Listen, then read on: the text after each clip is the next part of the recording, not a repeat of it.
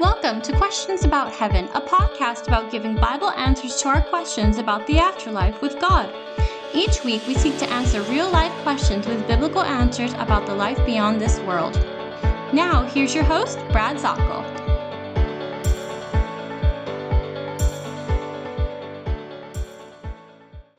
Wonderful day to you. Hey, how you doing? This is Brad Zockoll. You're listening to the Questions About Heaven podcast. This is the Revelation edition as we're going through the book of Revelation. And would you know it, we're already in the Armageddon chapter. This is uh, Revelation chapter 19, as you may have been following us. And if you haven't, if you'd like to go through, we have dedicated in our ministry to going verse by verse all the way from Revelation chapter 1 and verse 1. And here we are in Revelation chapter 19, and we're starting in verse 14. Thank you so much for your faithfulness, for your giving, for your prayers, and for your friendship.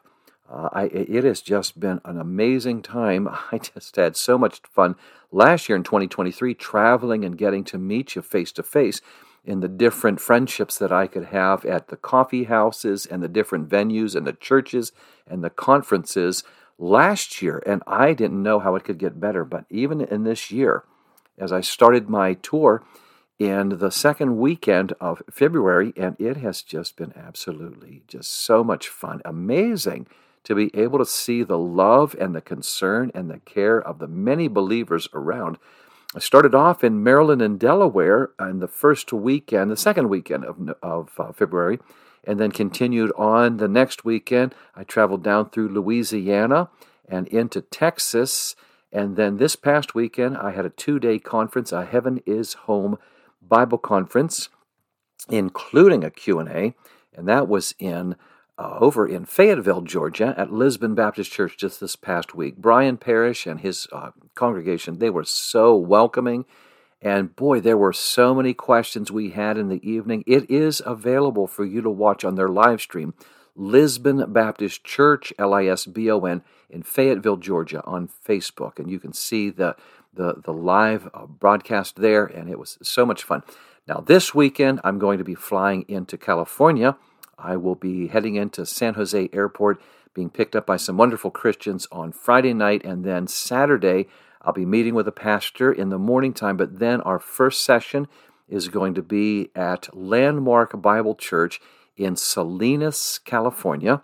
And that's going to be about 1 o'clock. If you'd like information or directions, please contact me through our website and we can get you directions on going there in Salinas. And this will be at uh, just a wonderful Hispanic uh, outreach that I have with uh, the Pastor Faustino Oreo, and I have been at this church, I think a total of five, maybe six times in the past 10 years. It has just been a joy. So I'm heading back there, and then the next day I will be in Hollister, California, which is just up the road, still in Central California, Hollister, California, and that is going to be at Calvary Baptist Church on Highland Drive. Highland Drive, Calvary Baptist Church, morning and evening, and this will also include a Q&A session as well. So I invite you to come and join us. Looking forward to that so very much. And so I hope you can make it there. The following week, let's see, that's going to be in Mechanicsburg, Pennsylvania at Emmanuel Baptist Church for the second Heaven is Home conference. We're going to be there and enjoying that too. So I hope you can make it. That's going to be a lot of fun and a lot of information and great enjoyment as we're all together here. Now we go to Revelation chapter 19 in our series. And as you uh, know, that we see the entire book of Revelation not so much as what is going on, is who is the responsible one, who is being revealed. Not what is being revealed, but who. The word apocalypsis is the Greek word for revelation. It means the unveiling. Well, who's being unveiled? Well, obviously it's Jesus, even in Revelation chapter 1. It gives us the symbolic description of his eyes searching the hearts, eyes a flame of fire, feet that have been through tribulation and then now will move in judgment, the feet of brass. The middle of uh, this new Christ that G- John has seen in the past in the Gospels as one that was a miracle worker and a one who was a Savior, one who was crucified, and now he sees him as King of Kings and Lord of Lords. Across his middle is a golden sash. Anytime you see gold in the Bible, that represents deity. And so we see this one, the godness of this new presentation of Jesus. He is indeed God. He said in Revelation chapter 1 and verse 8, I am the Alpha and the Omega. Now, this is important for us to talk about because there are many people that would find this a romantic passage here. Jesus is a victor, but we kind of keep it like that. Do we have a place where Jesus has said, you know, you have a lot of arguments from people. Jesus is important. Of course, he would be, you know, magnificent to us, but uh, he never said that he was God. Oh, he didn't. Well, let's take a look at the scripture on this because as we see him in his magnificence in victory here, I think it's important we start off by looking at the important answer to the question Did Jesus ever call himself God? So I want you to think about this. God, uh, we go way back to Exodus chapter 3, and we see the burning bush. Moses is there. God is introducing himself to Moses. And we go to verse 14, where Moses is actually asking, Okay, Lord, what is your name? What is your formal name? And here is what God responds uh, in that way, what God says in his response. God said to Moses, I am who I am. This is what you're to say to the Israelites I am has sent me to you. And this is the special name. The high and sacred name for God is I am. This is a name that is the most intimate one for the Lord. And so we see that this has been recognized for generations as the name. All right? So now we go down and we take a look in John chapter 8, for example. And John is talk. Uh, John is giving this revelation, uh, this revealing of a narrative about Jesus being confronted. And there's a question about how is Jesus able to do these supernatural things? And when he starts talking, he says, I'm not seeking glory for myself, but there is one who seeks it. He is the judge. I tell you the truth. If anybody keeps my word, he will never see death. That's a pretty bombastic statement. John chapter 8, verses 49 through 58 is where I'm speaking. The Jews said, Now we know that you're demon possessed. Abraham died, and so did the prophets. But you're saying if anybody keeps your word, he'll never taste death. Are you greater than our father Abraham? He died. So did the prophets. Who do you think you are? Jesus replies, If I glorify myself, my glory means nothing. My Father, who you claim as your God, is the one who glorifies me. Though you do not know him, I know him. If I said I did not, I would be a liar like you, but I do know him and I keep his word. Your father Abraham rejoiced at the thought of seeing my day. He saw it and was glad. You are not yet fifty years old, the Jews said to him, and you have seen Abraham? I tell you, Jesus responded, I tell you the truth, Jesus answered, before Abraham was, I am. Or if you want to put it this way, before Abraham was born, I am. Now, when he says this, he gives him that title of I am. And do you know why we know that he was using this was a mistake? In verse 59, at this, they picked up stones to stone him. Jesus hid himself, slipping away from the temple grounds because of that. They said this. He was saying that he was the I am. When we take a look, does Jesus say he is God? Jesus says in Revelation 1 8, I am the Alpha and the Omega, the beginning of the end the first and the last. Oh, absolutely. When he says in John chapter 10 and verse 30, I and the Father are one, he's not just saying we're on the same wavelength of intellect. The Jews who heard that went over and they picked up stones to stone him. And we know this because there was when they were when they did this, they responded. Jesus says, "Well, so what are you doing?" Verse 33. This is for blasphemy. You think back in Leviticus chapter 24, it tells us that the, the, the penalty for blasphemy, if you blaspheme the name of the Lord, you shall surely be put to death. All the congregation shall stone him, the sojourner as well as the native, when he blasphemes the name, Hashem. He shall be put to death. So, what did he say here? For blasphemy, verse 33, because you, a mere man, claim to be God. Jesus openly said that. John 8:58, John chapter 10, we're seeing this. John chapter 20, when Thomas realizes who this is, he calls out, "My Lord and my God." Jesus does not correct him. Jesus allows him to do this. But also remember, John is not exclusive to this. In Matthew chapter 14, whenever Jesus was walking on the water, what did the disciples do? Well, they worshiped him. They worshiped him. And we see many other passages when we take a look at that of the resurrection. Matthew chapter 28, they worshiped him. Okay, worship only goes to the Lord. So when we see this, we're taking a look at this truth of Jesus, this one who is indeed the one who is in the position to take on the enemy at this situation that we read in Revelation chapter 19 and verse 14. And the armies of heaven, arrayed in fine linen, white and pure, were following him on white horses. From his mouth, verse 15, comes a sharp sword with which to strike down the nations. Ethnos is the word, the peoples, the rebellious ones. And he will rule them with a rod of iron. He will tread the winepress of the fury of the wrath of God the Almighty.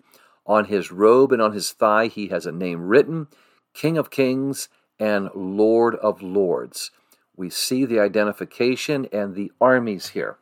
He will strike the nations. This word is very explicit. It means slaying the nations, giving a fatal blow to the nations and on there. And when it says this, this is used in the context that Jesus is going against the nations, the people groups that would deny him as well. But why the sword? Is there a literal sword that's going to sweep like a lawnmower and mow them down? Well, you want to think about this. When we take a look at Hebrews chapter 4 and verse 12, it says, it gives you the parallel. The Word of God, it says, is living and active and sharper than any two edged sword piercing as far as the division of the soul and spirit of both joints and marrow, able to judge the thoughts and intentions of the heart. You are seeing God's word is what is coming out of the mouth. The power of the word would be that which is going to slay them. This is a figurative uh, presentation here. When we see this, we see, we're reminded that the sword of the Spirit, Ephesians chapter 6 and verse 17, is the Word of God, and that's what's causing this destruction. I think way back in Isaiah, we've talked about Isaiah chapter 11 when we talked about the presentation of the seven characteristics of the Holy Spirit. We continue on past verse 2, and we see that in talking about the Lord in this prophetic passage, it says, But with righteousness he will judge the poor and will decide with fairness for the afflicted of the earth and he will strike the earth with the rod of his mouth, and with the breath of his lips he will slay the wicked. Isaiah 49 and verse 2 says, He has made my mouth in the prophecy, my mouth, the Lord's mouth, a sharp sword. In the shadow of his hand he's concealed me. He's made it the sharpness of destruction coming from the words that he has here. And when we see this, we were reminded that he is not taking a literal sword and swinging it. It is in destruction by his words.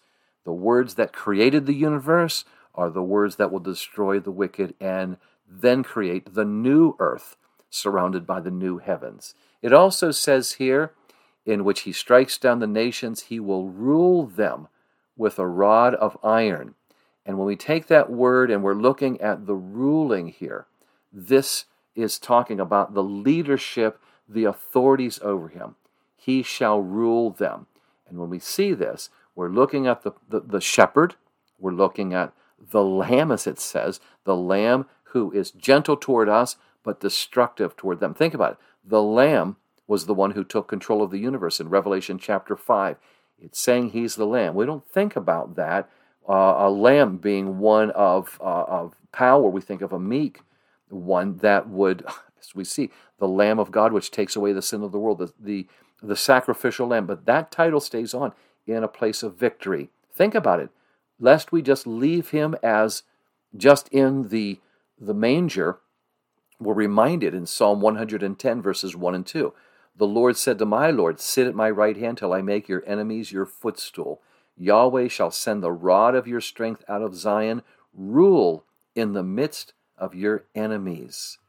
In this time, he will be over them, he will rule them. And in that word, poimen is the word for shepherd, and this is the verb uh, attachment to that too. Uh, in poimen, you're talking about tending, but this would be with a rod of iron. This would be with the authority that will not be challenged here. It tells us in here, if you remember this, in Psalm cha in the second Psalm, the second Psalm. We don't call them chapters; they are just psalms. We don't say hymn chapter number 22. We say hymn number 22. Psalm 2, you shall break them with a rod of iron. You will shatter them like earthenware. We're not talking about a gentle Jesus toward all or a, a haphazard use of justice. He is true. His name is faithful and true. And what he says is going to happen here. Now, when we take a look at this, we continue down through the verse here, and it says, He will tread the winepress of the fury of the wrath of God, the Almighty. When we see that He is going to take judgment, we're reminded of what His feet were in Revelation chapter 1 feet of brass, stomping on strong metal. It's talking about one that is not just gently tiptoeing around or meekly just meandering. This is, you I mean, think about it when we talk about this. The wine press, what is that about? We go through, and in my classes at teaching at the university and also teaching in the College Prep Academy, I would show pictures on the PowerPoint of the wine presses of the day. Some have been reserved because they were made in stone.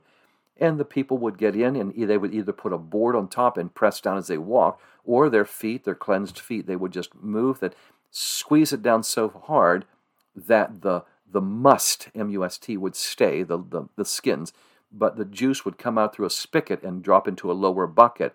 There was no violence on the part of the grapes, no resistance on the part of the grapes, and that is the parallel here.